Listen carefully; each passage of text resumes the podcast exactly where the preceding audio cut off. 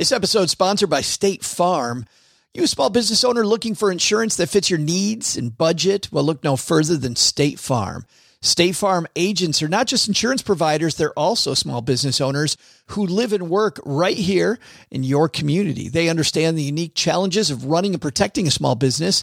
When it comes to small business insurance, State Farm knows what it takes.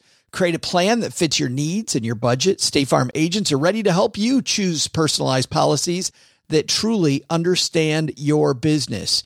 Insure your small business with a fellow small business owner. Talk to a State Farm agent today and get started on personalized small business insurance that fits your needs. Like a good neighbor, State Farm is there. Talk to your local agent today. Hey, everybody. You can find out where I am touring the nation, stackingbenjamins.com slash stacked.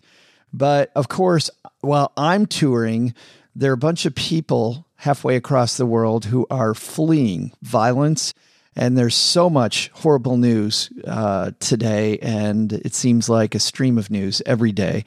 And so, for that reason, it's just another reason for us to give a big shout out to the men and women keeping us safe here in the United States and people putting themselves in harm's way on our behalf.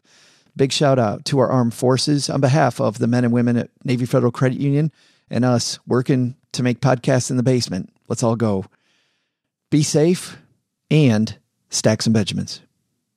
Ignition sequence start. Six, five, four, three, two, one, zero. All engine running. Liftoff. Live from Joe's mom's basement, it's the Stacking Benjamin Show.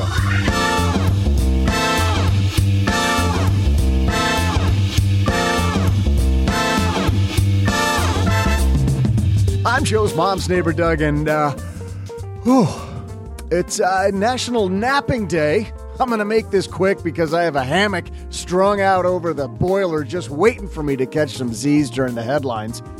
Napping is part of my life design, but how much are you thinking about design in your life?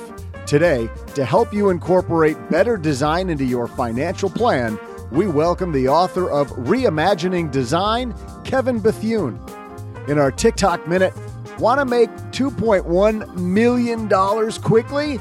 We've got your answer. And in our headline segment, one company you wouldn't expect says financial planners might play a bigger role in your success than you think. Later, I'll share some of my sleepy trivia. And now, two guys who are here to make sure you're not sleeping on your financial future.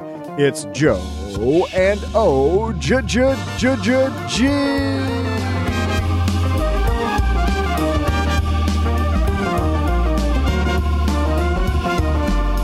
Happy Monday, everybody. Let me be the first one to welcome you. I am Joe Saul-Sehy, Average Joe Money on Twitter. I'm coming to you live from Los Angeles, California, on remote location, as they say, but holding down the fort in the basement for another Monday, showing up for duty on time and ready to go, Mr. OG. That's my name, on time and under budget. It's my uh, that was my nickname in college. that was that was the deal uh, your your English professors called you that under budget, and my teammates, girlfriends, the whole thing. Everybody. Well, it's fantastic and glad that you're sticking with it. We got a great show today, OG, because we've got Kevin Bethune, who's an expert in design with us. And you might say to yourself, what does design have to do with financial planning? As you what know, does design have to do with financial planning? Right.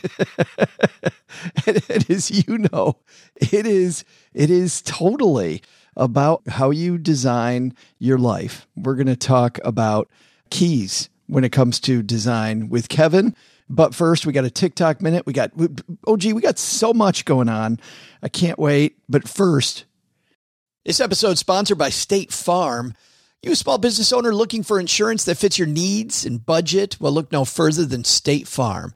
State Farm agents are not just insurance providers, they're also small business owners who live and work right here in your community. They understand the unique challenges of running and protecting a small business. When it comes to small business insurance, State Farm knows what it takes. Create a plan that fits your needs and your budget. State Farm agents are ready to help you choose personalized policies that truly understand your business. Insure your small business with a fellow small business owner. Talk to a State Farm agent today and get started on personalized small business insurance that fits your needs. Like a good neighbor, State Farm is there. Talk to your local agent today. Well, if you're new to Stacking Benjamins, you may not know that I've tried out a lot of personal finance apps. I like to be a guinea pig and try out all these things. So I know what I'm talking about when it comes to uh, what's helpful and what isn't helpful. And uh, the app that I've used the longest has been Monarch Money. And it's because Cheryl and I, my spouse, were able to collaborate together. We can work on our goals together, and our budget and our goals are right next to each other on the app. It is clearly the next generation of personal finance app. So, what is it? Monarch is the top rated all in one personal finance app. It gives you a comprehensive view of all your accounts, investments, transactions, and more. You create custom budgets track progress toward financial goals, and collaborate with your partner. And now, because you're a stacker, you'll get an extended 30-day free trial when you go to monarchmoney.com slash Benjamins. I love the fact that we get to collaborate. I love the fact that it's customizable. And I also love that it's this ad-free privacy you can trust. They never sell your data to third parties or show you ads. After trying out Monarch myself, I totally get why it's the top rated personal finance app. And right now, because you're a stacker, you're going to get an extended 30 day free trial to try it out like I try out many different apps. And this one was sticky for me because, well, you'll see when you try out the 30 day free trial. Go to monarchmoney.com slash Benjamins. That's M O N A R C H M O N E Y dot com slash Benjamins for your extended 30 day free trial. All right, Kevin Bethune waiting upstairs. So let's get you your headline. Hello, darlings. And now it's time for your favorite part of the show our Stacking Benjamin's headlines. Our first piece today comes to us from Investment News. This is uh, written by Sean Allocca. Despite the hype, says the headline, future advice is hybrid. And I won't finish that sentence because it's going to kind of give away the people that wrote it. And I want to just talk about the piece first, OG. Frequent financial headlines is a quote in the piece. Frequent financial headlines may lead people to believe that human advisors are under threat from technology, wrote the advisors of a study, Jane Henshaw, head of investor behavior at Blank, and Paulo Costa, a behavioral economist at the company. In the last two years, the impact of COVID 19 has further affected face to face models. Despite the headlines about Wall Street's impending digital disruption, the survey of about 1,500 clients fielded in July showed that most investors really want human financial advisors. They want robo advisors to step in and provide people with some of the behind the scenes stuff, OG, but the average person wants a human in their corner helping them make better financial decisions. So, the uh, last 10, 12, 15 years of technology where they say financial advisors are going away, you're never going to need it. That's been greatly exaggerated. The demise of financial advice has been greatly exaggerated. Is that the uh, the moral of that story? I think, you know, from an investment standpoint, technology has gotten way better, and that really helps. You know, it helps advisors spend more time doing the stuff that actually matters. I was thinking about this the other day. We were rebalancing some accounts for clients and and I was thinking about how much of a pain in the butt it was like having to go into this technology tool and, and, making sure everything matches up. Like it took some time, but we did some 150, you know, rebalances in about an hour. Whereas Joe, I'm sure you remember back when you were a financial planner, which is one of your favorite phrases, you'd have to wait till you had that meeting, right? And then you'd print out an Excel worksheet and then you'd do the math. And then you'd go yeah. in and you'd sell yeah. all these positions and then you'd wait for them to settle in three days and then you'd go back in and buy the other things that you wanted to buy and hopefully the math still worked. And nothing crazy happened. And now yeah it takes a little bit of time but the amount of that has cut down. That transactional type stuff i think is where technology excels.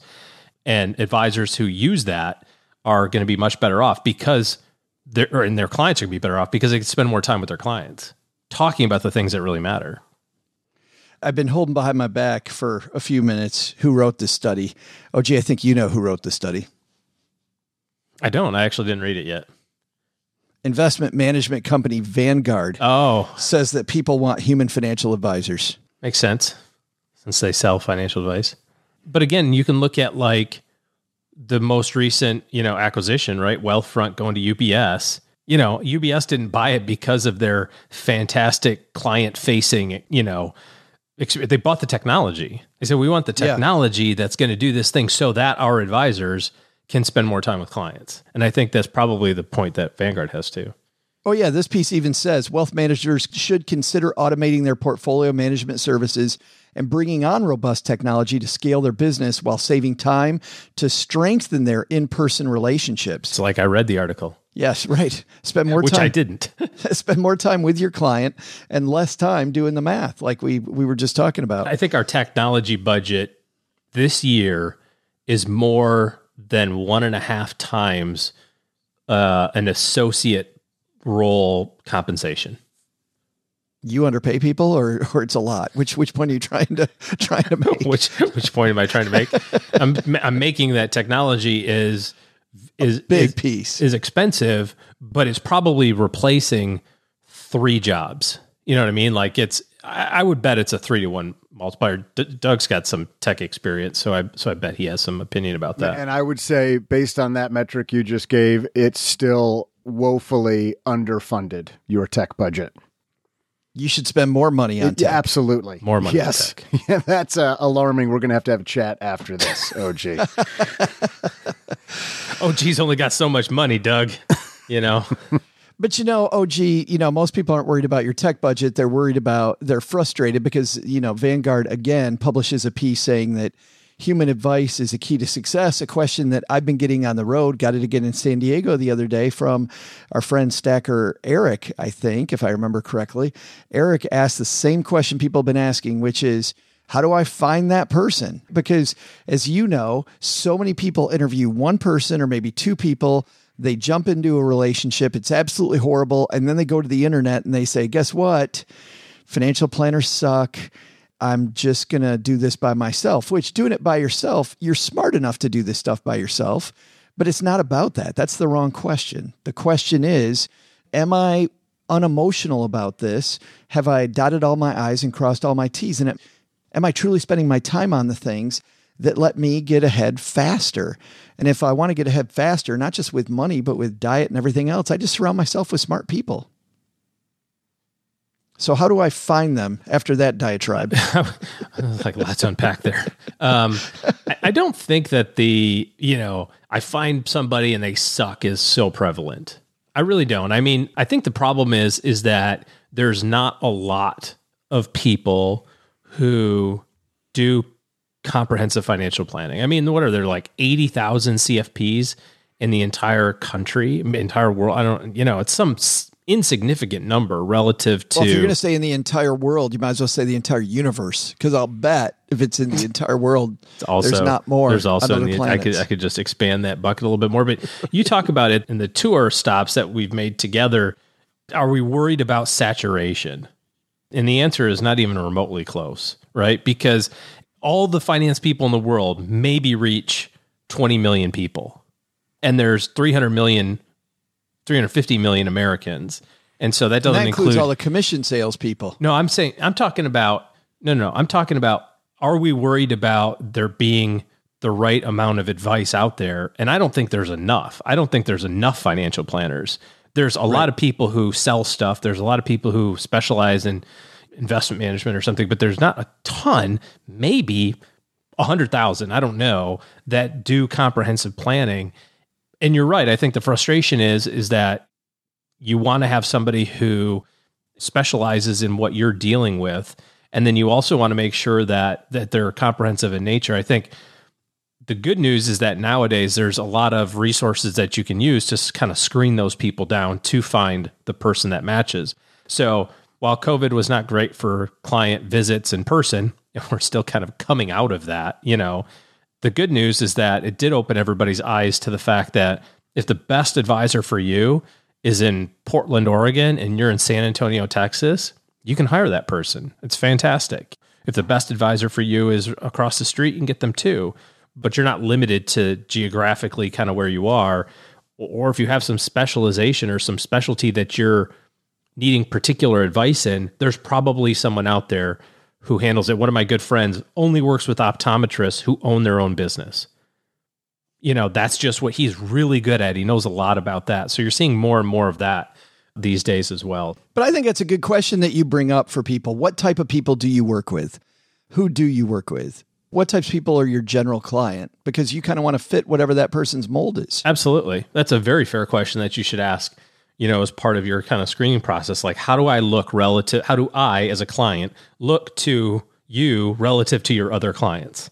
Am I the wealthiest yeah. person you've got? Am I the poorest person you've got?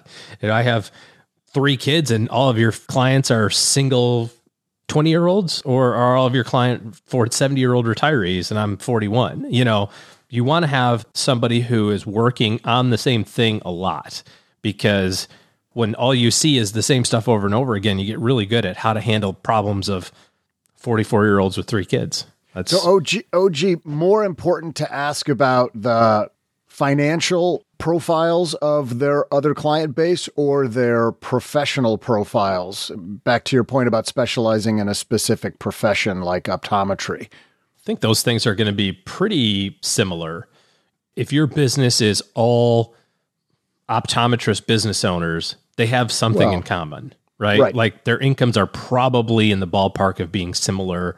Their net worth is in the ballpark of being similar. Are there wealthier optometrists than others? Of course there are. Are there ones who are just getting started? Sure. But I think those things kind of go hand in hand. You can get a sense of, you know, if you work with 30 year old tech employees, they have a similar financial scenario going on, I would say, than as opposed to, you know other sure other. but since that's not as common to bump into a, a, financial planner who may be specializing in an area of profession or even your professional area it seems like the most likely answer is going to be no i you know i handle people from all you know professions all walks of life so then that leaves you with okay how do i compare uh, from a portfolio standpoint or income standpoint to your other clients how do we know? What are some questions we can ask to suss out if they're telling the truth? Like they, I maybe I've got a huge portfolio and they really want me, but they know that they don't want to tell me I'm their would be their biggest client because then that would tell me maybe you don't know what you're doing. So how would I suss that out based on their answer? Well, I mean, that would be an issue right away. If you're if you're an advisor and you're not telling clients the truth, danger, Will Robinson. Absolutely. So how do I know?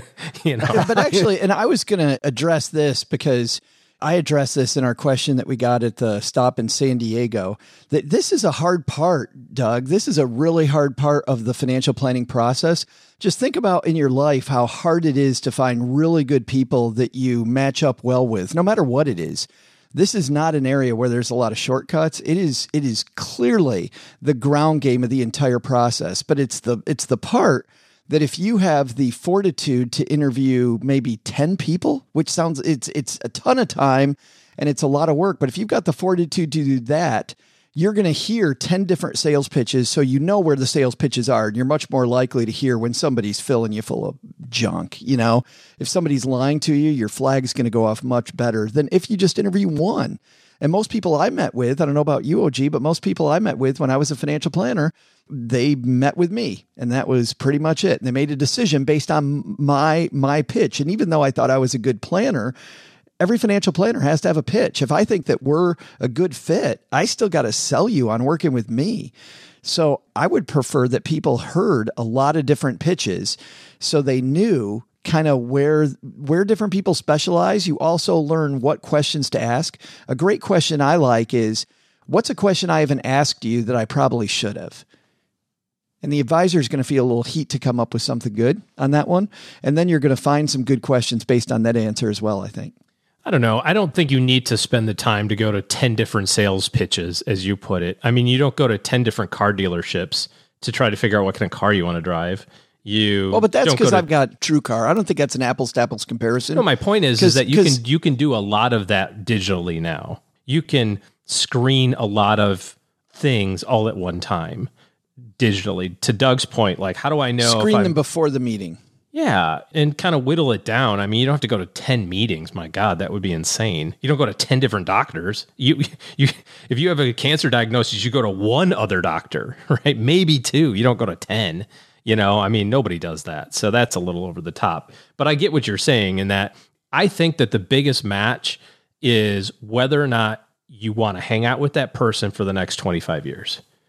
Like, and you know, in a very short period of time, whether or not you're going to get along with that person because that's all oh, that matters. Then I really seriously need to reevaluate who my advisor is. I get it, but but to your point on on like how do you check that stuff out? All that's disclosed, right? So you can go online and you can pull up their how many clients they have and what their average client size is and all that sort of stuff. That's all that's all available online. So it'd be pretty foolish if you were an advisor to make those numbers up because it's you know it's, yeah. So the, actually, you kind of just led me right to what my question was going to be. Can you advise people listening right now where to go to do some of that research? Well, I think your final screening, if you will, is going to be to say, I got to do a little background. I have to look up their disclosure documents on the SEC website. I got to make sure that they're not wanted by the FBI for money laundering, like all that sort of stuff. Just kind of, you know, and again, back to what Joe was saying earlier, or, or Doug, what you were saying, you don't even have to tell the truth on that. So, I mean, it's got to be a partnership that you feel like it's a partnership from day one. I think a good relationship with a client is one that we both look forward to having that conversation and neither one neither person is looking at their calendar going oh crap i got to talk to og again. You know or i'm not looking at it going oh crap i got to talk to doug. But i also think it can't be just about having great conversations. I also think it it has to be somebody at least for me that i'm okay arguing with and i'm going to believe them when they tell me that i'm wrong yeah I, I think all of that is true that's a great conversation doesn't mean it's one sided and it's all backslappy. I'm saying that True, right. it's got to yeah. be somebody that you can respect and that you want to hang out with for a long time. And if you find that person and they pass the sniff test on all the other disclosure stuff, then I think you found a good match, even if it happens to be on the first try. This show is always the 101. And if uh, that's enough for you, then we're going to move on to the next segment. But if it's not, we send out the day after every show uh, a piece called the 201 it's our stacking benjamins newsletter where we go deeper and brooke miller who's also has been a financial planner before dives into all these topics and gives you more resources more stuff you don't even have to listen to the episode to get stuff out of the 201. So stackingbenjamins.com slash 201 is a great one two punch if you do listen to the show. But if you happen to miss one, still is also nice. And of course, it's free. And second, you can unsubscribe at any time. Coming up next, Kevin Bethune is, uh, man, the stuff that this guy's done. And we're going to talk to him about his career because – for people that are thinking maybe I'm in the wrong career or maybe I'm not sure what I want to do, we got stuff here for you. If you're thinking about your financial plan and you're thinking about design and about how to design a better plan, we've got stuff for you. And if there's people out there not thinking about either of those things, but thinking about just how do I live a better, more fulfilled, well rounded life, we've got stuff for you as well. Kevin's the founder and chief creative officer of Dreams, Design, and Life, a think tank delivering design and innovation services using a human centered approach. What does that mean? We're going to dive into that as well. He's worked for many places that you've heard of, Nike being one of them. We'll ask him about his time at Nike. He was a nuclear, he was an engineer working at nuclear power plants. This guy's done everything. His book, his new book out, is from MIT Press and is called Reimagining Design. We'll talk to him in a second, but Doug, I think you got something for us first, my friend. Sure do, Joe. Hey there, stackers. I'm Joe's mom's neighbor, Doug. Uh, napping gets a bad rap, especially in the U.S. Anytime after kindergarten, laying down in the middle of an afternoon means you don't have anything to do, or that there's probably a lock on your office door. But I shan't be ashamed. In fact, science has found that naps are good for the brain, can promote memory, which is why I always remember to take my nap. See, it works. So here's my question. According to science, how many hours after you wake up in the morning is the ideal time to take a nap? I'll be back right after a little two minute cat nap.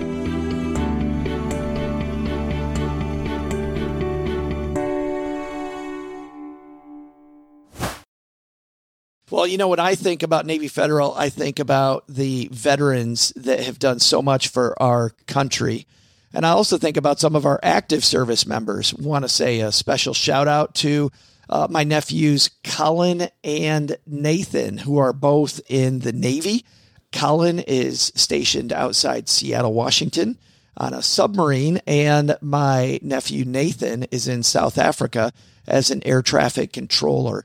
And in Military Appreciation Month, Navy Federal Credit Union wants you also to celebrate members, many of whom go above and beyond. Navy Federal offers member only exclusive rates, discounts, and tools to empower their members and help them reach their goals. It's all branches of the military, veterans, DoD employees, and their family are eligible for Navy Federal membership. They offer 24 7 help from their U.S. based member service. Visit NavyFederal.org slash celebrate to see all of their Military Appreciation Month offers and other Navy Federal offers. Navy Federal is insured by NCUA, equal housing lender. We all have smartphones, and we all know they're pretty amazing, but they can also be amazingly distracting, especially when we're around other people. Oh, God. So, US Cellular wants us to reset our relationship with our phones by putting down our phones for five. That's right. US Cellular, a company that sells phones, wants us to put down our phones and to see what we find.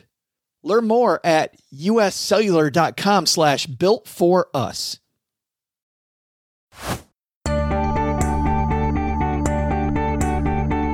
Hey there, stackers. I'm proud catnapper and siesta maestro, Joe's mom's neighbor Doug. According to experts, you don't want to nap too long. That's why, after Joe's mom sings me to sleep with her ukulele Twinkle Twinkle Little Star, Joe keeps a close eye on the baby cam and wakes me up 25 minutes after I start snoring. So nice of him. Any longer, and I might get groggy. According to science, I have to get that nap in before 3, after which I could have trouble sleeping at night. So, what's the best time to take a nap? Exactly the midpoint between the time you wake up in the morning and the time you go to bed. So, do your own math and head for Siesta Key, my friends. Now, to keep you awake with riveting insights, we welcome the man reimagining design, Kevin Bethune.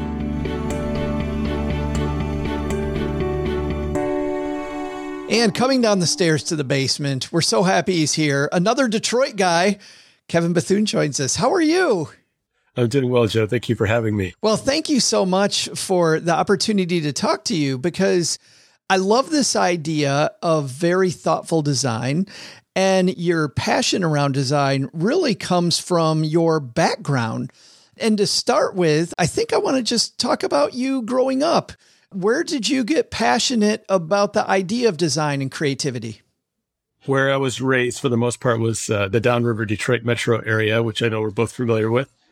I have to credit my parents for being very creative, curious uh, souls, and that's the type of household that they uh, raised us in to always exploring even things beyond school. I took an affinity to drawing at that early age, and that's something my parents were encouraging me to keep doing we were constantly going on field trips to museums, art museums, just to get that exposure. And I just wanted to draw more and more of the things that I saw. At the same time, any notion of like formal design felt like a thousand miles away. And, and as much as my, my parents were sacrificing to, you know, send their kids to what was hopefully a good college experience and just the, the monumental sacrifice that would entail design was sort of under the guise of art. It's it, it, was too abstract to imagine that it could be a formal career path, especially as, as much sacrifices they were putting into uh, us kids and and the potential for our education. But you were still spurred on. You tell a story just briefly that I wanted to ask you about. I'm a big Disney fan, and you said you were inspired one time going to Epcot. How old were you when you went to Epcot? And uh, was it Test Track that you were got all geeked about? uh, so yeah, Disney World was definitely a regular destination point. We would take the family car all the way down from Michigan to Florida because my grandparents were in Tallahassee. And so my parents liked to bolt on the Disney World trip on top of that usual uh, drive. It was Epcot Center, the GM World of Motion sort of oh, yeah. future mobility exhibit. Yeah. And all the cool concept cars, all the explorations that gave me more subject matter to draw, of course. So I became very fascinated with the idea of the future from that exhibit. You then, uh, I had to laugh because you had told your dad at one point that you wanted to be an engineer. I grew up in Kalamazoo in farm country, Kevin. I had no, I thought an engineer was just somebody that drove the train, but I think for for you, engineer still was kind of this nebulous thing. Why did you choose engineering to start off with? I, I think because especially because I was growing up in the heart of big auto, to your point. I mean, most of the neighbors worked for the big American car brands, and the majority of them were either working for those brands in a business capacity or an engineering capacity. Engineering at that time just felt like problem solving to comprehend how the world worked and help provide some ingenuity in terms of how things could be made in a manufacturing environment. That was my sense of engineering from my neighbors. And the fact that I could draw, I like math, I like science. So that collision felt like the most appropriate pragmatic step for my first career. You you you go to Notre Dame and you talk about how a trip to Notre Dame, which was not that far south of where I grew up, by the way. And I remember my first trip to Notre Dame's campus and just how I fell in love right away. But you were there, went into engineering at Notre Dame. And I love the fact that when you first got to Notre Dame, you struggled. Can you talk about that struggle? Because you say in the book that you really, at an early age, saw yourself as a role model for future black, future engineers, future college students. Like there were very few black people you said on campus at Notre Dame when you were there. Yeah, I could definitely feel the difference between my course of learning in high school and making the big jump to college. Uh, just the subject matter was different. I honestly think that in high school, and not, no disrespect to the school system that I sort of raised in, but at the same time, I think I could get the easy A just from sort of cursory memorization of material. And often the tests were just like regurgitation of that information. And that, I think that came rather easy. But when I got to college, you know, definitely there was a, a rigor that was part of Notre Dame's reputation. And it wasn't just enough to just know or, or memorize the material. You had to really understand it at a deep level, like second or third, three orders of degrees of depth of, of understanding. And that's how the tests, that's how the projects were sort of based on getting deep into the material. And compared to my peers, I definitely felt some inadequacies that I had to work on. But then you decided when somebody told you, maybe this isn't for you, you decided, no, I've got to double down. Yeah, no, it, you know, it wasn't easy in those early weeks to sort of look around and feel like I was the other. You know, I, w- I was someone that didn't look like the typical, you know, young person coming out of a prestigious private school or a charter school. I, and, and especially with the inadequacies that I was uh, dealing with in those early grades and the challenge of that. But at the same time, I knew that I was curious about engineering. I, I knew that the, the subject matter, the laboratories, the things I saw the, the, the upperclassmen doing was quite intriguing.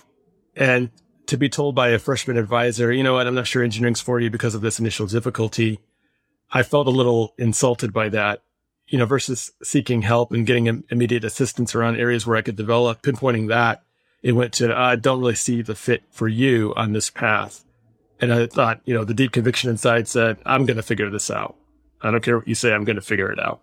Well, and what's what's interesting, and people might wonder why is this relevant? This is hugely relevant, I feel, to the little bit reading your book about your point of view that understanding these different worlds and these different uh, th- these different disciplines is so important to good creativity. And elevating design to the C-suite you talk about really challenges us all to to say there are different points of view and maybe I'm going to struggle but the struggle is okay. Am I am I putting words into your mouth? No um, I think that's right. I definitely after having taken such unique multidisciplinary leaps but to feel it sort of galvanize when I had some early runways, uh, whether it was uh, Booz and Company or or BCG, providing the early band of misfits that we were, a platform to really celebrate this idea of multidisciplinary collaboration and not having it be the exception, but we were working in a way that it was like the rule for us to work in that way and to see the evidence that's created when you like lean into each other's disciplines, empathize with each other's realities, and that problem solving was not just something reserved to the strategist or someone that, you know, came from the most prestigious MBA program or management consulting firm that design could participate, technologists could participate. And then it's even more powerful if we band together and collaborate together. I think seeing that early evidence gave not only myself, but our, our early team some tremendous courage to plow forward. And just, just to give all of our, our stackers just an idea of the multidisciplinary approach that Kevin's had. And Kevin, the, the different things that you've been through before design, I mean, at one point you were working on nuclear reactors. I mean, how do how do you go from nuclear reactors to design? I'm still surprised when I reflect back on the the path of how how weird it was. But I, I can say hindsight being 2020, that curiosity was a defining thread. You know, again, I started in engineering, a mechanical engineer coming out of Notre Dame, but it was the one industry among many, the nuclear industry, that was facing uh, what I would call a knowledge crisis. They hadn't hired young talent for the 10 to 15 years prior to me coming out of school. And so compared to, you know, going back to big auto or some other industry, there was a huge wide open door to learn and to transfer knowledge from the folks that were about to retire, those folks that designed many of the world's nuclear power plants in the first place. All that knowledge was going to leave the companies. And so for me to come into that industry and, and feel like I could get my hands on real engineering work early and often and almost get 10 years of great experiences in five in that type of situation, I'm, I'm happy that I chose to run through that open door. A lot of people decide that they need business school. At some point, you decided to go to business school. Why make that transition from working in the nuclear field to to go to business school? You know, I think there is a perception with engineering, whether people believe it's right, wrong, or indifferent, that if you're a good technologist, a good engineer, you tend to get asked to do the same projects over and over again, so the company can realize value from that expertise. But after a while, you start to just wonder, like, why is the company making certain choices? Why are projects being scoped and priced the way that they are? And I'm not a marketer. I, I, I had no business courses going through undergrad. It was all, you know, engineering oriented. And so, but I, I wanted a little bit more license for my career, a little bit more license to play in the big picture conversations versus just the technical stuff. And so that curiosity led me to realize that I lacked the business acumen and that perhaps an MBA could help me garner that language for business. But what I found very interesting was while you were there, that's when you started to draw again and get back into creativity. Like now I'm starting to see everything come together the engineering side, the business side, and the creativity side really for you framing this thing, which when you've got your takeaways in first in the first chapter, your first takeaway is always stay curious and your second, I really want to dive into for a minute, if you don't mind. You write, invest some energy to explore what's possible. Experiments breed evidence to further inform your path. Like some people, when I was reading your first chapter of your book, I thought, this guy's on the long, winding road, to quote the Beatles. But it really has all come together in the future. And it's this idea that I don't have to be efficient, that I can go ahead and explore, and this will create some good stuff for me later. No, absolutely. I think it definitely was that business school environment where I had the privilege of taking two years through graduate study to take a step back. I mean, yes, it was busy coursework and everything, but you still had a little bit room to just say, Hey, what else is out there? And definitely when I think about like having to recommit my career to another company, uh, after the, the business school experience is done, I better, I better experiment now versus try to wait And when I'm in that next job. So thankfully, um, you know, I was at Carnegie Mellon in Pittsburgh and, you know, I was definitely sort of hungering for just creativity, just to satiate it any way I could in the gaps between classes. And so I would design logos for student clubs or, or go, you know, do stuff with local, uh, budding entrepreneurs in the Pittsburgh area, just whether it was painting tables for the restaurant or a mural for a nightclub or whatever. Uh, those little creative exploits just helped me feed that energy that I was longing for. And it ultimately it made me decide, you know what? Instead of just going to another engineering firm post graduation, let me join an organization that has some creative components. No idea what I would do with, with that. I didn't understand it yet, but that was the, yeah. the draw, the heartstrings. Yeah, I think you just trust that it's going to come later, you know, that some of those lessons will come later. You went to Nike and were working at Nike. You were introduced to a man, I think it's at Nike, James Mayden. Can you tell me about him and what you learned from James Mayden? Oh, actually, it's Jason Mayden. Jason Mayden. Yeah. Well, I got that. Oh, you know what's funny? My note here even says Jason Mayden, and I can't read my own notes, Kevin. But yeah, Jason. no worries. Yeah. So I think that volition to experiment from the business school environment thankfully carried into Nike, where I started at Nike in, in a typical post MBA job in a planning organization, but I was a product person at heart. I was a creatively curious person, not knowing anything about design yet. But, um, you know, Nike is a collegial culture where they value the idea of just having coffee with someone and they in turn will introduce you to two more people to have coffee with. And so the chain continues. But when I met Jason through some mutuals, Jason was the first person, you could tell I was curious about creativity. I was curious about design. So he literally in a 45 minute conversation over coffee just laid out the design landscape for me. And that was the first time I've heard it broken down the way he did. And literally I was taking notes furiously. He was even showing me the ways that he practices sketching abilities. And it was just so cool to spend that time with him. And he's become such a, you know, lifelong friend ever since. You realized, by the way, when you were at Nike, yeah, you write that you had this perception of this industry that these were kind of ballers on jet planes living this super high life, and you found out in a hurry that that perception might be slightly skewed. Absolutely. As a business planner, I would see them walking into the building at 10 a.m. or whatever, and yeah, they were always jet setting to different locations around the world to get inspirations like what are these inspiration trips? What, what is that all about? Yeah well i think i'd want some of that too right? Absolutely. But uh, it wasn't until i had uh, a coffee chat turn into a stretch assignment and then had an opportunity to actually help the jordan brand on a few briefs that didn't have enough designers to address them. And under the mentorship of uh, D'Wayne Edwards who was the footwear design director at the time i learned the hard way like the hard work that was required to flesh out a design and it's wild because you write that that your average designer, I believe you said, was working on four designs at one time because there's a different one kind of for each season. So they're usually they have this rotation of four designs, not one thing, and they're involved in in lots of different areas of design. And you talk about this approach, and I think this is great for people listening because, like in financial planning or even in our financial lives, we have these experts sometimes that we work with. We might we might have a financial planner, we might have a CPA, we might have an uh, estate planning attorney or whatever, but we leave them separate. Or maybe we don't even have those people.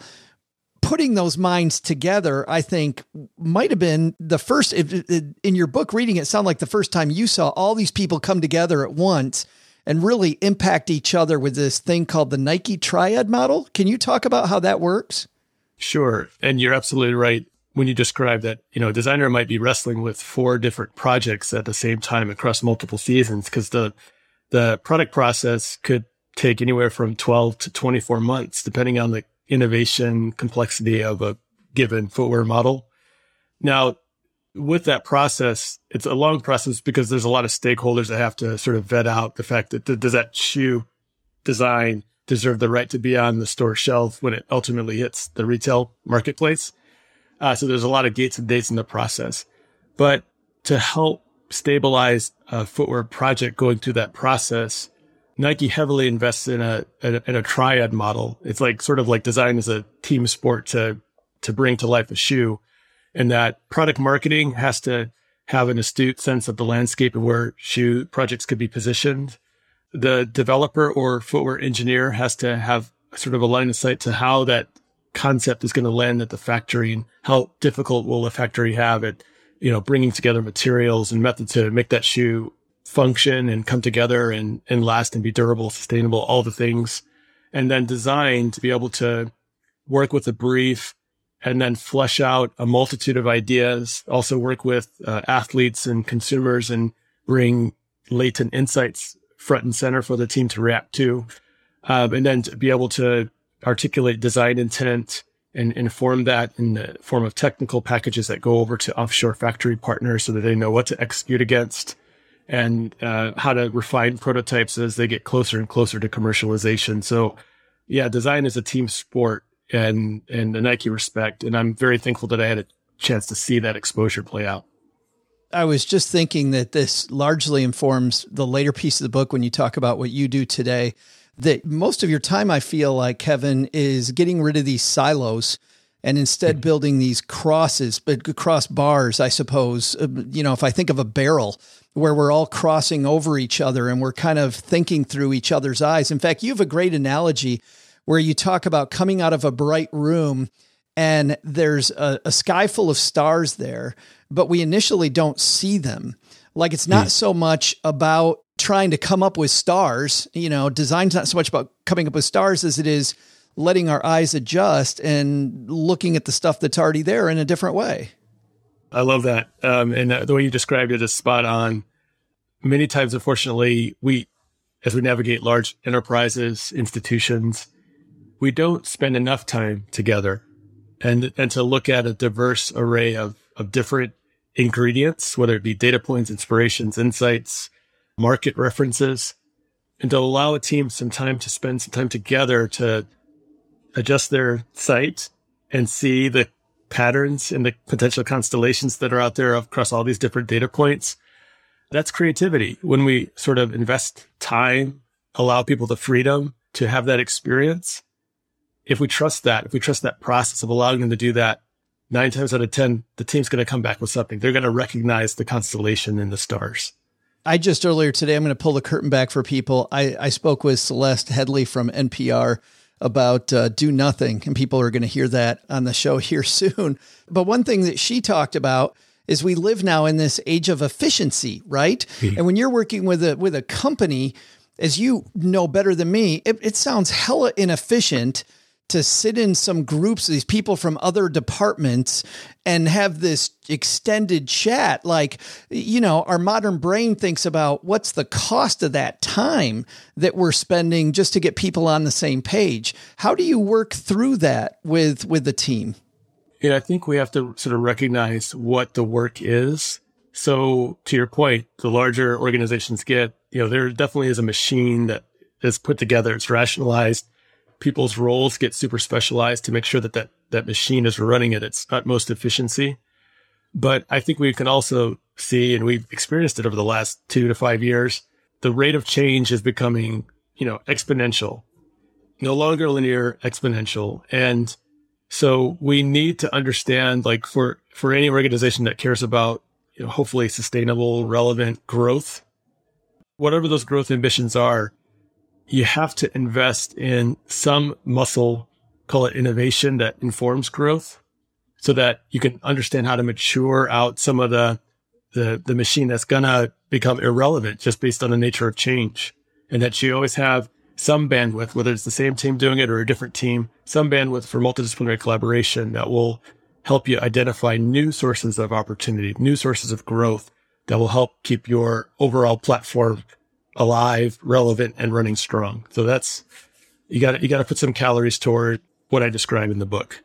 Yeah, well, and it feels like trusting the fact that these people are going to have insights right in front of you, like those stars that we didn't expect. And it's, I mean, based on your career, it happens over and over and over again. Like you have all this proof that it does work doing that.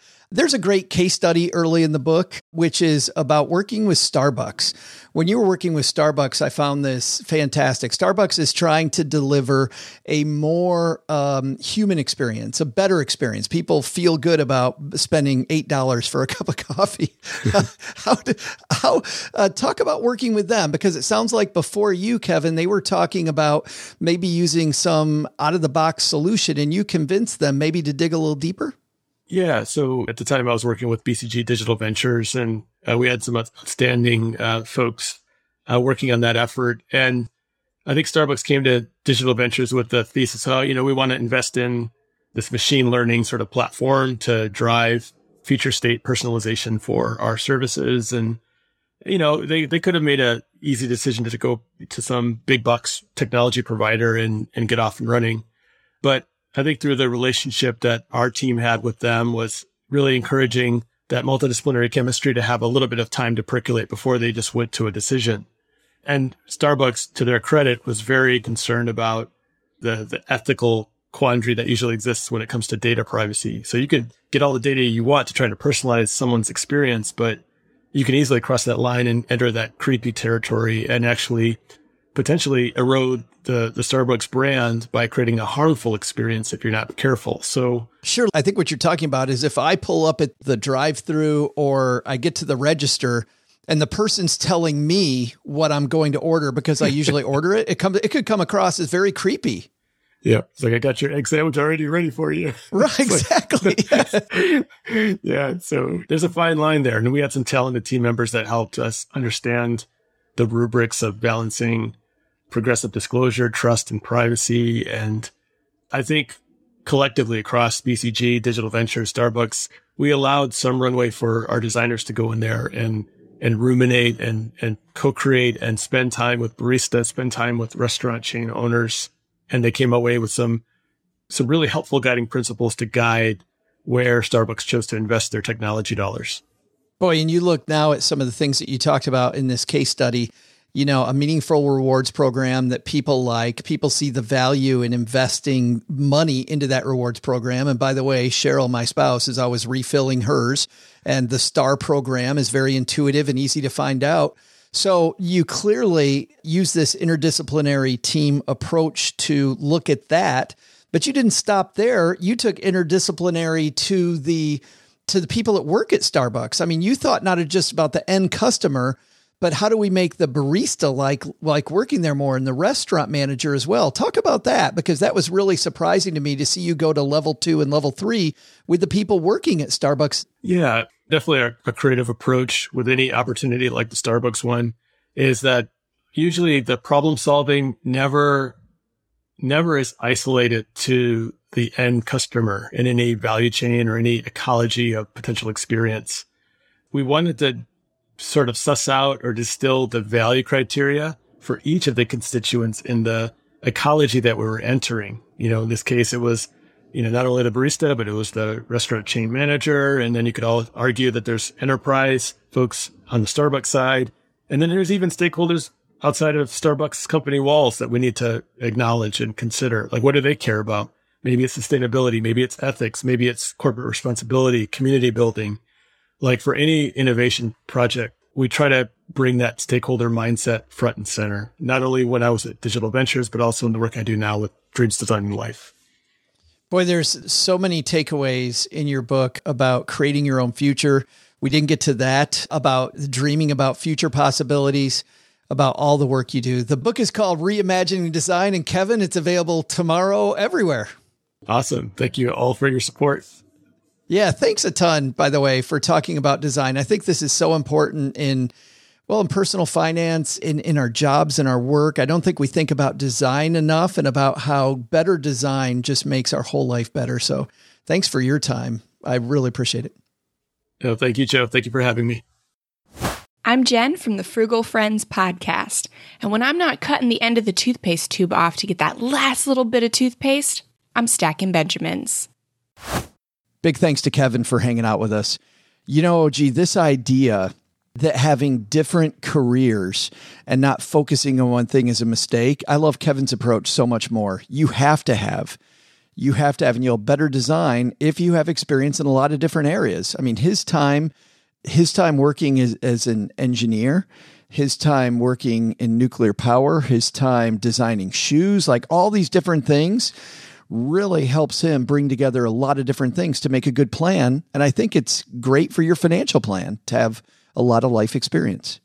Well, and you have to recognize that all the different parts of your financial plan work together. So, just like your experiences work together to kind of craft out who you are, so all the different parts of your financial plan work together to kind of move everything in the right direction. And the fact that he gets all of the the different pieces together right from the beginning, I think is super important. I think we tend to be myopic and we we look at just one one piece of the plan where if we look at all the different pieces of our plan at the same time and dovetail them like he did when they were helping Starbucks create their star thing. It, it, and I was serious when I talked to him. Cheryl loves the Starbucks reward program. It's easy to use. She always is able to easily figure out if she has more stars if she's got a free drink she gets excited when she does it. Like that program works because they got everybody involved and made sure that it was there. Which brings up, OG, a lot of people, and not, not a lot of people, but I've met these people that keep their advisors separate and they want the advisors to fight it out. I'll tell you right now, that's a horrible thing. You need your advisors to talk to each other. Yeah, absolutely. How else are you going to have everything work together? Yeah, agreed. Hey, guess what? I got so excited about that conversation about advisors. I forgot the TikTok minute. So excited about not only Kevin, but talking financial planners. Time for our belated TikTok minute. This is the part of the show where we find a TikTok influencer who's either saying something brilliant or maybe it's eye roll brilliant. Oh, gee, which one is it today? Is it brilliance or eye roll brilliance? Brilliance. Our friend Jordan found this and uh, send it to us. Uh, let's see. This is how. This is how one guy made two point one million dollars in three years. Check this out. Here's how I made $2.1 million in just three years. First, I bought 2,000 koi fish wholesale. After three years, the koi's value increases tenfold. And you might be thinking, that's not $2 million, but here's the best part. I jump in front of a city bus, file a class action lawsuit, make the rest of the bank there. Plus all the koi Sammys I want. But follow and subscribe for more Money Hack Guru. You just, all you do, you get 2,000 koi fish, they go up in value, but then you jump in front of a city bus and and file a lawsuit. OG, what's what could be wrong with that? I don't, I don't even know what to say. It's a waste of energy. Next topic, please, are you, sir. Are you punking us right now? Is this worth us talking about? It's, it's absolute brilliance. Absolute brilliance. Thanks for that, Jordan. You got a TikTok minute for us, stackingbenjamins.com. Uh, no, email me. What am I talking about? Joe at stackingbenjamins.com. Hey, let's throw out the Haven Lifeline and tackle some of life's most important questions. Our friends at Haven Life Insurance Agency, Doug, they put what you value first. Uh, pulling up to the car wash and everyone comes out to ogle the El Camino, and then somebody offers to pay for a deluxe wash and buy me air fresheners just because my whip looks so hella. Is it ogle or oogle? Ogle? I think that depends on what part of your country Ogle? you're from. All I care about is that I get a free car wash and air fresheners. does Haven does Haven care about that too, Joe? Is that what you're telling me? What they care about is that you have more time to focus on that because you're not focused on your life insurance. You know why, Doug? Because their application is simple. It's online. You get an instant coverage decision. They have affordable prices and all their policies are issued by their parent company, Mass Mutual, a more than 160 year old insurer. Today's question was a question that we got in our 201 newsletter. Again, stackingbenjamins.com slash 201. Brooke there does some interactive, interactive uh, questions. And today, you know what? We'd like you to help us by answering this question. How about this? Haven Lifeline, we're not even throwing it out. We're asking you another question. Meta. Uh, do you turn off your work phone during vacation or are you expected to be available 24 24 7? No, that's why we have a team because uh, free days are sacred for us.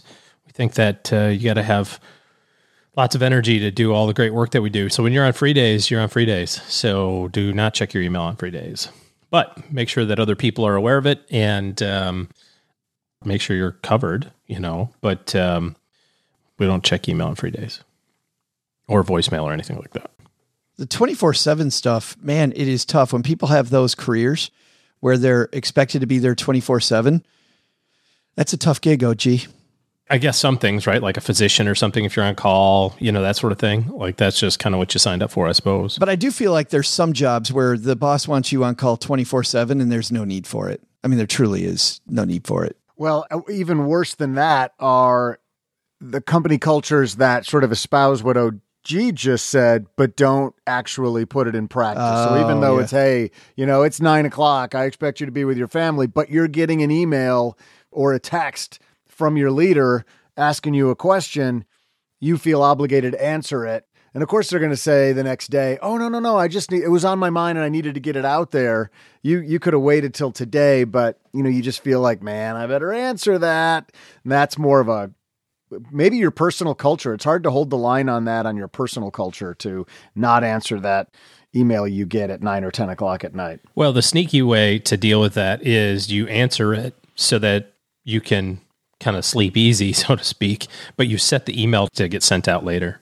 Yeah, I think I think if you're a leader and you're not doing that, and you're hoping that people answer your text at home, you know, the next morning, uh, use a little technology because you're applying pressure where maybe there doesn't need to be any. I don't know. What do you think about that? Oh, gee, you were saying the way to handle that as the leader is to send the thought, but set up to send it on a delay.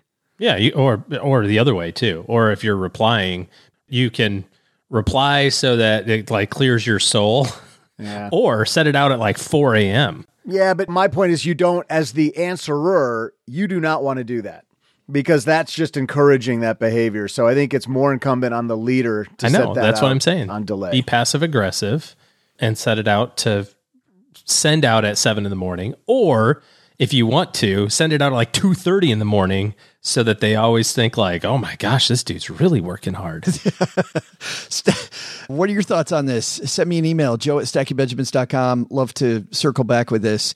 And this is, uh, by the way, the kind of questions that we ask at the bottom of uh, each 201. All right, time for us to head out. I will be coming to a city near you, stackingbenjamins.com slash stacked. OG, you are holding down the fort along with Doug. Thank you so much, guys. Thanks so much for doing the chores while I'm away. But if you're somebody that needs better help in your corner and you're going through that exercise right now of looking for a financial planner, doing a better job with your design, stackingbenjamins.com slash OG is the link to he and his team's schedule. And then you can begin diving in on maybe dreaming bigger. All right, that's going to do it for today. Doug, you got it from here, my friend. What should we have learned today? So, what should we have learned today? First, remember to keep learning across fields. In the same way studying calligraphy helped Steve Jobs design the interface on the Mac, you never know how your varying skills might come together. Second, if you're searching for an advisor, do some research, do some interviews, and make sure there's someone you look forward to having conversations with for the next 25 years. But the big lesson?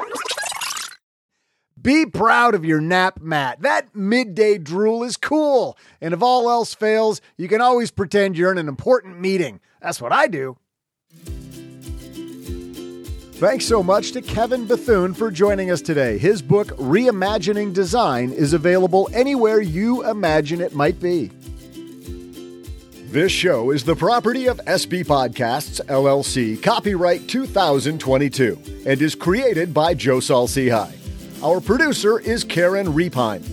The show is written by the brilliant Paulette Perhach with help from Joe, me, and Doc G from the Earn and Invest podcast. After you listen to our show, check out the 201 Deep Dives written by our website manager and blog editor, Brooke Miller. You'll find the 411 on all things money at the 201. Just go to stackingbenjamins.com slash 201. Once we bottle up all this goodness, we ship it to our engineer, the amazing Steve Stewart. Steve helps the rest of our team sound nearly as good as I do right now. Want to chat with friends about the show later? Mom's friend Gertrude is our social media coordinator and the room mother in our Facebook group called The Basement. So say hello when you see us posting online. Here's a weird fact both she and Tina Eichenberg are never in the same room at the same time. To join all the basement fun with other stackers, type stackingbenjamins.com slash basement. I'm Joe's mom's neighbor Doug, and we'll see you next time back here at the Stacking Benjamin Show. Not only should you not take advice from these dorks, don't take advice from people you don't know. This show is for entertainment purposes only. Before making any financial decisions, speak with a real financial advisor.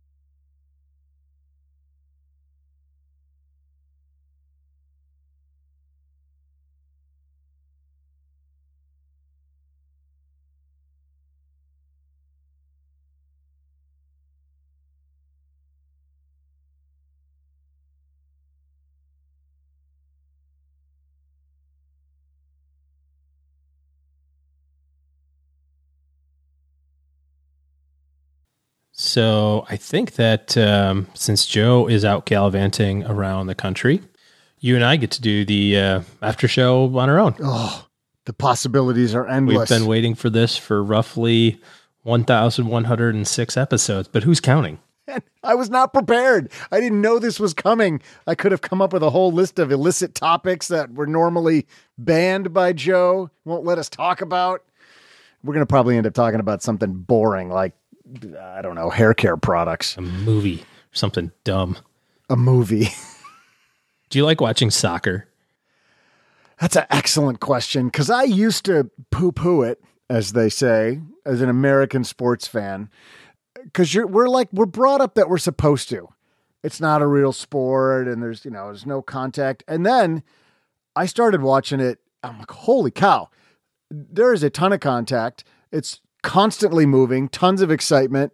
And a lot of times, just as much scoring as there is in a baseball game or a football game. You know, pick the sport there's plenty of hockey games that end in a you know three to one.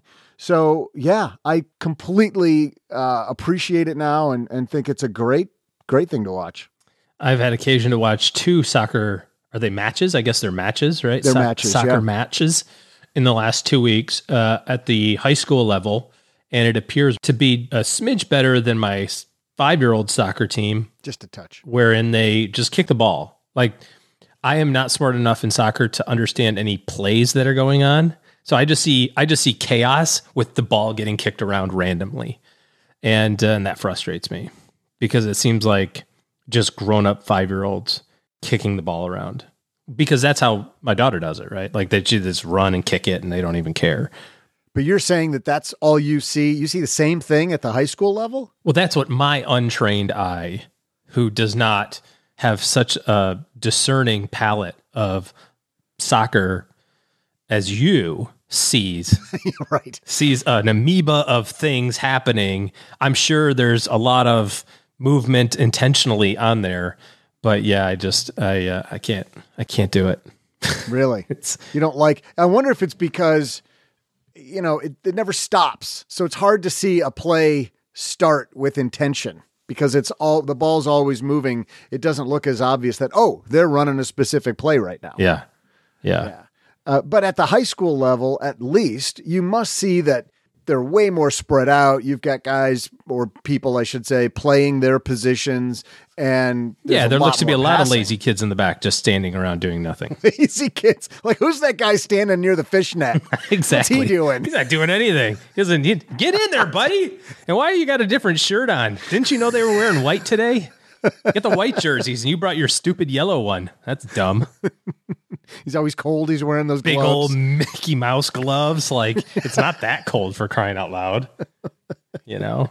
But yeah, he just hangs out there. That's uh, pretty frustrating to watch. But uh, my kids' team, not my not my kid, my kid's school's team is uh, they're playing in state championship today, so we've got it on TV, which is kind of fun. But um, still just kind of scrolling on my phone while it's going on. I just listen for the for the announcer to just pick up his tempo of his voice, and then I'll look up and go, "Oh, there's like a whole bunch of kids standing around the goal, kicking it around." And no, They're one kicked it 20 way, yards. and then one kicked it way happen. way down there. Okay, we'll wait for everything, you know. But uh, I'm sure there's some, much more. Some people are going to write in and be like. Dude, you don't understand. I I'm saying that. I'm saying that I don't understand it. So Take a breath, angry listener. He's saying he's an idiot about soccer. I'm an idiot about soccer. I was just just wondering if you you happen to like it. I agree. I don't. I also don't know uh, because I didn't grow up playing it beyond whatever fourth grade. But so I don't understand always what I'm watching. I'm just saying, as a fan of athletics, as a fan of Oh yeah, they're definitely athletic kids. I mean, they- yeah. I, I, mean, appreciate it. I could probably lose 30 pounds if I joined an adult soccer team because all you do is run. no, because there's so much beer afterwards. You would Oh. gain weight I don't I don't know. because you don't drink beer. Not a ton. No, I try not to. It's bad for you. Passing up on all those good carbs. Free ones. I drink mine in little little increments of three and four fingers. Right. Okay, should we edit that out? Talking about bourbon. Oh, I see. All right. Yeah. So there's another topic. Does the the two, three, four finger thing when you're pouring a drink is that pre ice or after ice? Definitely pre. Pre ice, right? Because now people are using these giant cubes that barely fit in the glass, and it looks like they're filling the glass up to nearly the rim. Also, that's true. And you're getting half of that in water eventually. I have an issue with the big ice cube. I can tell. Because well, you and I talked about this. I want to get the uh, the big ice press, and you can't see the logic in it. Notwithstanding, No, I can't. No, fifteen I hundred dollars understand why either. that. You know, when you highly compress that and there's less air in the ice, it doesn't melt as fast, and so it's you know, it's less water in your drink. I get all of that. It's the price. It's the price for the return I have an issue with. Okay. I don't know. Might be good ice. I, th- I feel like I feel like we should go halvesies, and I should test it for you, and then let you know. And then what? You're going to ship me a cube? He's going to ship me a used cube. yeah, look, it works, Doug. I think you're saying ship with a P. Just to just to be clear for the for the clean rating we still maintain on on uh, iTunes. But um, yes, uh, I would be happy to put it, pack it in some dry ice, and, and and or I mean, just think about how great it would be. God, the after show really is better without Joe. I agree. I got to go do some real work though. See ya.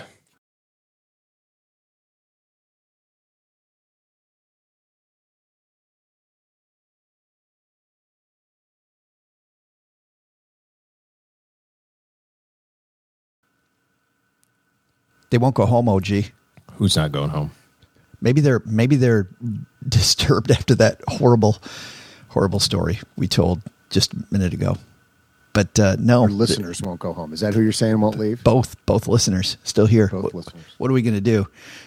You know what's difficult, by the way, making podcast and managing your money at the same time. Like we spend so much time. It is super early as we're recording this. How do you find time to do this and manage your money, OG? I have somebody else do it for me. Yeah, Perfect. I just delegate it. Well, you know who you can delegate it to? Navy Federal Credit Union can take the legwork out of your saving and mm-hmm. investing. You ever think about that? Yeah, see, boom. Because OG already knows they offer multiple savings products and investing options to help you get closer to your financial goals. And you can put your money to work by automating your savings and investments. Automation is the key. That's why OG has people even put his slippers on for him. He automates that process. Chop chop slippers. Yes. Uh, Look at that. Man, that is fast.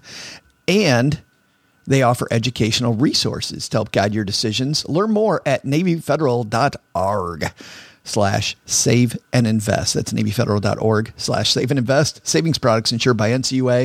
Investment options are available through Navy Federal Investment Services and are not insured by NCUA. All right, guys. Seriously, let's go home. All he does is put his slippers on top of the Roomba and wait for it to show up when it when it does the office. Presses the Roomba button to get Yeah. over here. Don't, don't- be too impressed. Don't give away all the secrets. It's a it's an audio podcast, Doug. Come on. Well, stackers, the show might be over, but the celebrations are just beginning because it is Military Appreciation Month, and I want to celebrate people like my brother-in-law Eric, who is such a giving person. Eric will do just anything for you, and as a Marine, you can see that his time in the military taught him to be a guy who gives to his community, gives to his family, and is always there when you need them. This Military Appreciation Month, Navy Federal Credit Union wants to celebrate members like Eric who go above and beyond. Navy Federal offers member only exclusive rates, discounts, and tools to empower their members and help them reach their goals. Navy Federal's employees are part of the community they serve. Many of them are military family members, reservists, or veterans, and all branches of the military, veterans, DoD employees, and their families are eligible for Navy Federal membership. In fact, there are so many resources on the Navy Federal website, resources like Best Cities After Service to help veterans transition to civilian life, and Best Careers for Military Spouses to support military families. Visit NavyFederal.org slash celebrate, and you'll see all of their Military Appreciation Month offers and other Navy Federal offers. Navy Federal is insured by NCUA, Equal Housing Lender.